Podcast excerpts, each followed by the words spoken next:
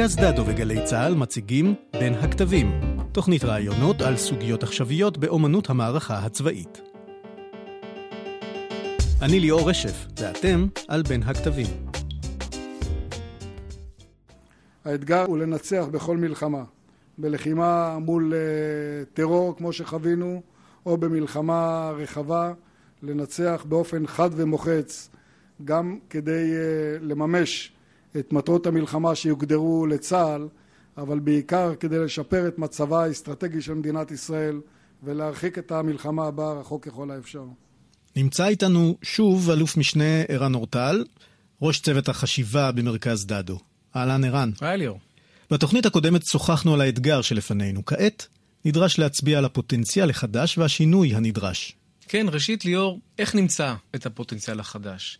הבחנו כבר, צבאות היום חושבים ברוח הטופלרים, הבחנו כבר שעברנו מהעידן התעשייתי לעידן המידע, לעידן הדיגיטלי. זה מבוי סתום, הרי עשינו צבא יבשה דיגיטלי, הרי הקמנו את מערכות המידע בכל הזרועות, אנחנו חושבים שיש לנו עוד הרבה לאן להשתפר, אבל השיפורים הצפויים בטכנולוגיות המידע לא צפויים להביא מהפכה.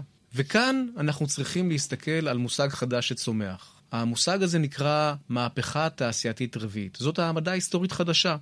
המהפכה הרביעית קשורה לרגע שבו מחשבים כבר לא עובדים רק מול בני אדם, מעבירים מידע מעובד ברמות שונות, במאגרי מידע מאוד גדולים, אל האדם באמצעות המסך, המסך שמקשר בין המכונה לבין האדם, אלא מתחילים לתפקד בעולם בעצמם.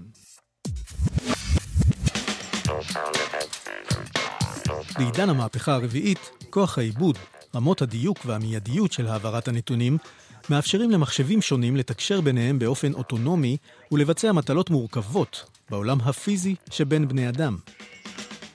לטכנולוגיות של עולם המובייל, האינטרנט של הדברים, IOT, האוטונומיות והבינה מלאכותית יש פוטנציאל להשתלב בשדה הקרב. תחשוב על הרגע שבו אנחנו יוצאים מחניון אחוזת החוף בתל אביב, והשער נפתח לנו מעצמו, הרי אנחנו חייבים בתשלום. למה השער נפתח לנו מעצמו? מכיוון שהאפליקציה בטלפון שלי שידרה למחשב שראה אותי באמצעות מצלמה בפתח החנייה, שאני מנוי בפנגו, וכרטיס האשראי שלי נמצא במערכת. שני מחשבים האלה, הטלפון שלי מצד אחד והמחשב של אחוזות החוף מצד שני, התממשקו ביניהם ועשו לי את הפעולה הפיזית בשטח בעצמם, הם פתחו לי את השער. הרכב האוטונומי שנוסע במקומות שונים בעולם, עדיין במסגרות של ניסוי, אבל ניסויים מאוד מתקדמים, הוא בעצם מכונה שמתפקדת בעולם לגמרי לבדה. יש לה סנסורים שמזהים מה קורה בכביש, הרבה סנסורים שמתחים תמונה אחת קולית, 360 מעלות כדורית מתוך החיישנים האלה שמוצבים על הרכב, והרכב כל כך בטוח ביכולת שלו לזהות מה שקורה בכביש ולאבד את המידע בזמן, שהוא מוכן גם לפנות ימינה, לפנות שמאלה, להאיץ ולבלום על פי המידע הזה, וכל זה ללא מגע יד אדם.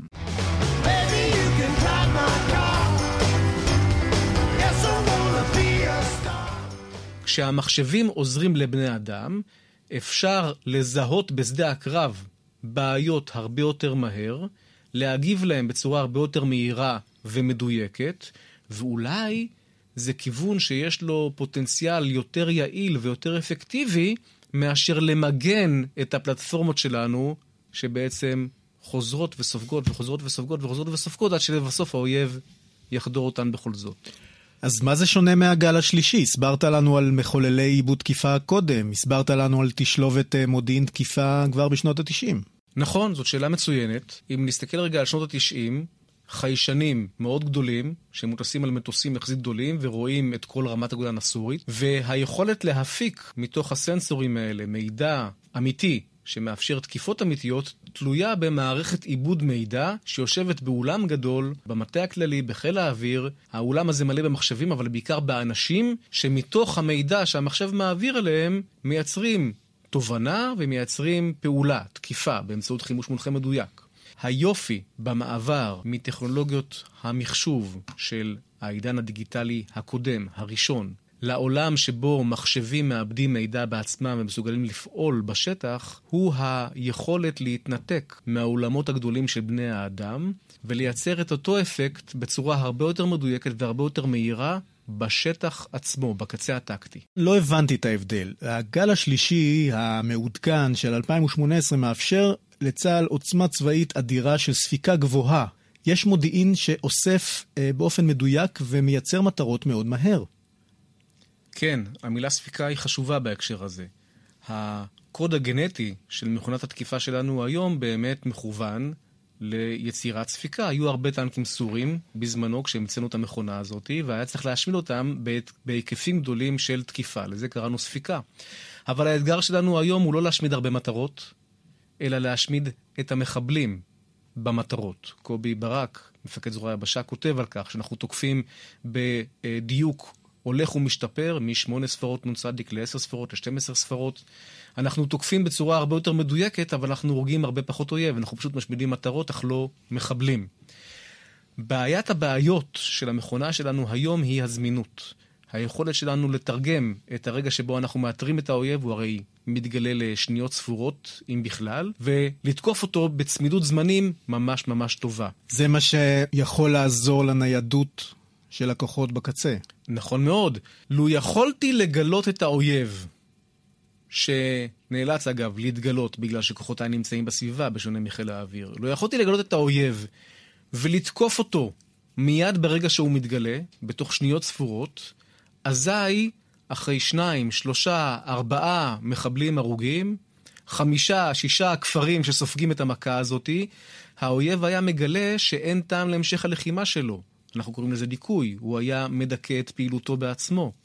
היכולת לעשות את זה קשורה ליכולת להפעיל הרבה יותר חיישנים בשטח של האויב, ולקשר אותם בצורה הרבה יותר מהירה והרבה יותר מדויקת לגורמי תקיפה. גורמי תקיפה יכולים להיות הכוחות שלי בשטח, הלוחמים, ויכולים להיות גופי אש כמו ארטילריה וטילים מדויקים שנמצאים בסמיכות רבה למקום האירוע.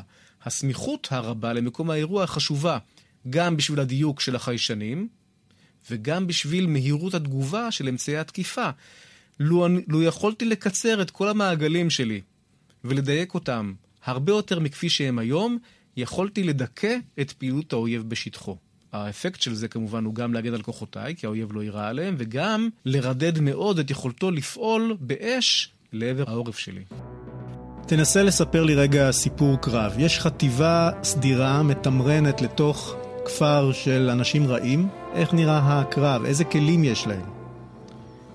עצם העובדה שדיברנו על חטיבה ודמיינת טנקים ונגמשים ולוחמים היא סוג של הרגל מגונה שלנו. מדוע חטיבה יבשתית לא יכולה להחזיק לא מעט כלים בלתי מאוישים בשמיים מעליה?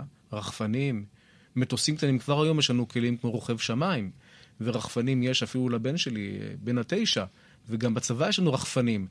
מדוע לא תחזיק החטיבה הזאת ענן שלם של כלי טייס שטסים מעליה ולצידיה, שאוחזים בזוויות שונות מבחינה מודיעינית את השטח שבתוכו ושסביבו היא מתמרנת, מגלים את כל פעילות האויב שמתעוררת בגלל תנועת החטיבה הזאת בשטח, ומיד מקשרים במחשבים שנמצאים אצלם ביד, במחשבים שנמצאים בטנקים.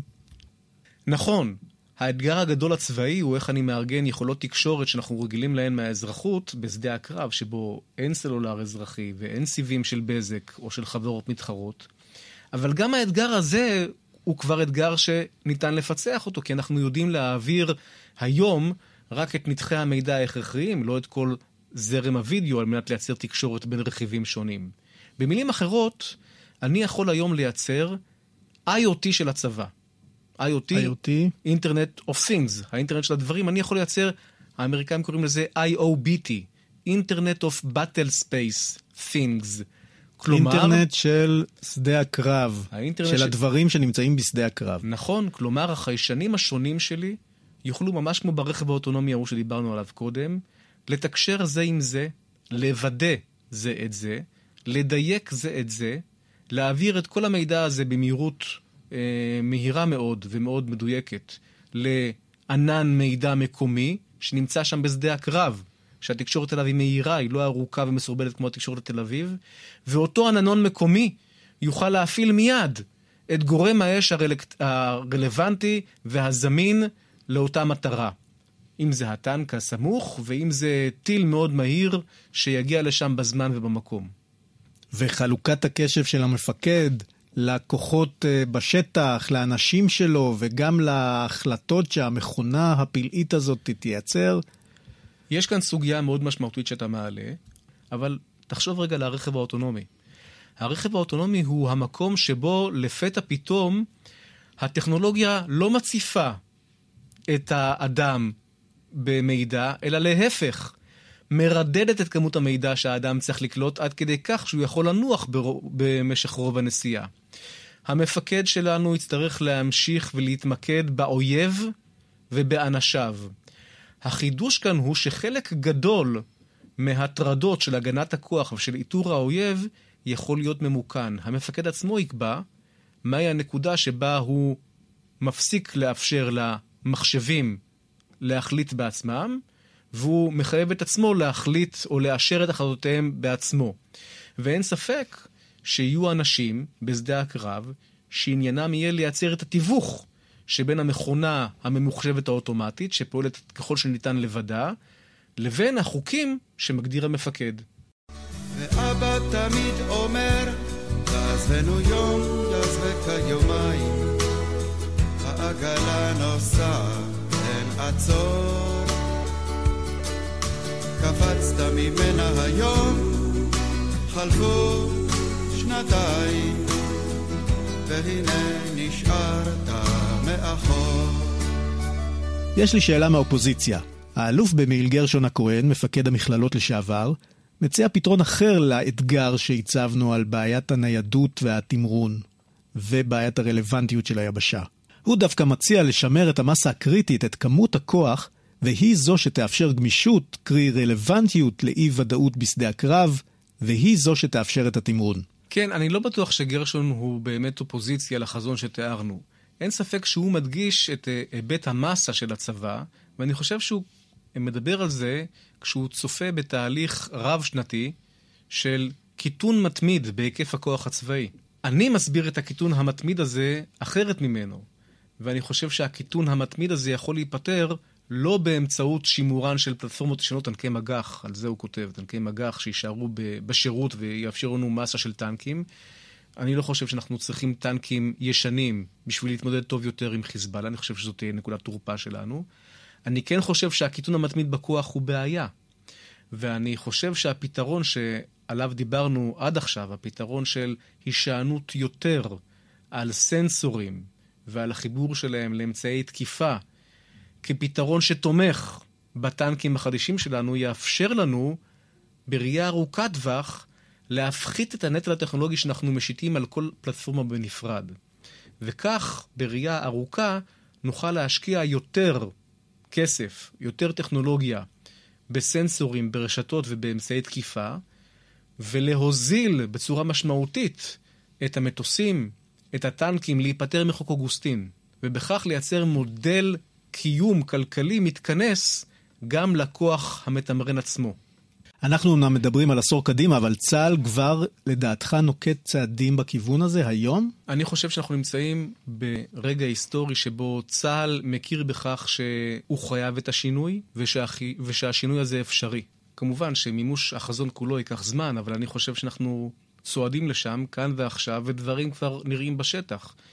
זרוע היבשה מפתחת חופת אתר, חופת איסוף תקיפה רשתית, הכוונה היא בדיוק לאותה מערכת אינטרנט של הדברים, שמחברת חיישנים לאמצעי תקיפה בשטח, אצל הכוחות. מפקד זרוע היבשה פרסם שהוא מתכוון לבנות אווירייה יבשתית, מהסוג שתיארנו קודם, של הרבה כלים קטנים, אוטונומיים, שמסייעים לחטיבה לראות מה קורה סביבה, ולזהות את האויב כשהוא מגלה את עצמו למול ההתקדמות של כוחותינו. והכלים האלה נועדו לעשות הרבה דברים, עיקרם להביא חיישנים ותקשורת שתאפשר את החזון שדיברנו עליו. חופת אתר, אווירייה יבשתית, יכולת זיהוי ותקיפה מאוד מהירים, יכולת הגנה מרחבית על הכוחות שלנו, יכולת להביא את המודיעין שמתפתח בתל אביב באופן מאוד מהיר ומאוד מדויק אל הכוחות, אבל גם הבנה שהכוחות עצמם מהווים נכס מודיעיני עבור תל אביב, והעברת כל המידע שמצטבר בסנסורים אצל הכוחות אחורה אל תל אביב. כלומר, יצירת מערכת שמזינה את עצמה הדדית, ולא רק מערכת אחת שמסייעת ומערכת שנייה שמסתייעת. כל הדברים האלה מדוברים וקורים היום בצה"ל. הם מתוקצבים, ואני מקווה שהם יבשילו בקרוב מאוד. יפה, אנחנו ממש לקראת סיום התוכנית, ובכלל כל נושא בעניין הכוח והמהפכות בהגות הצבאית. מה המסר המרכזי שאתה מציע לנו לצאת איתו? יש לנו את החובה להבין את הסיטואציה ההיסטורית שבה אנחנו נמצאים. הסיטואציה ההיסטורית שלנו מול האויבים, הסיטואציה ההיסטורית שלנו מול החברה, הסיטואציה ההיסטורית שלנו מול הטכנולוגיה. ומתוך המפגש יש לנו את החובה לייצר רעיונות חדשים, פתרונות חדשים. וחשוב מכך, יש לנו את החובה להתגבר על המכשולים, על החסמים ועל ההרגלים הארגוניים שלנו, להתארגן מחדש ובמאמץ רב, באופן שיטתי ומודע, לקדם את החזון החדש הזה שרק אנחנו יכולים לייצר. התנה של המנגנונים, ההרגלים של המפקדים, הניסיון האישי של כל אחד מאיתנו, הם כולם אינטואיציות שנוגדות את המאמץ האינטלקטואלי הזה שאני מדבר עליו. חובה עלינו לפתח את השריר הזה, ולתרגם את השריר הזה לכדי פעולה מעשית.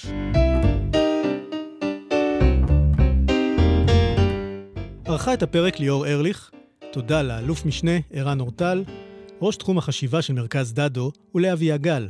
אני ליאור רשף. בעונה הראשונה של בין הכתבים דיברנו על הכלים התפיסתיים והראייה ההיסטורית בעזרתם מעצבים צבא מנצח במאה ה-21. בפרק הראשון הבטנו על גלי מהפכות בהיסטוריה הצבאית. נקודת המבט הזו עזרה לנו לנסח בפרק השני את האתגר הצבאי שמול צה"ל. ובפרק השלישי תיארנו את הפוטנציאל הטכנולוגי ומתוכו האפשרות לגל מהפכה רביעי בבניין הכוח של צה"ל. נשתמע בהמשך. תודה שהייתם איתנו על בין הכתבים.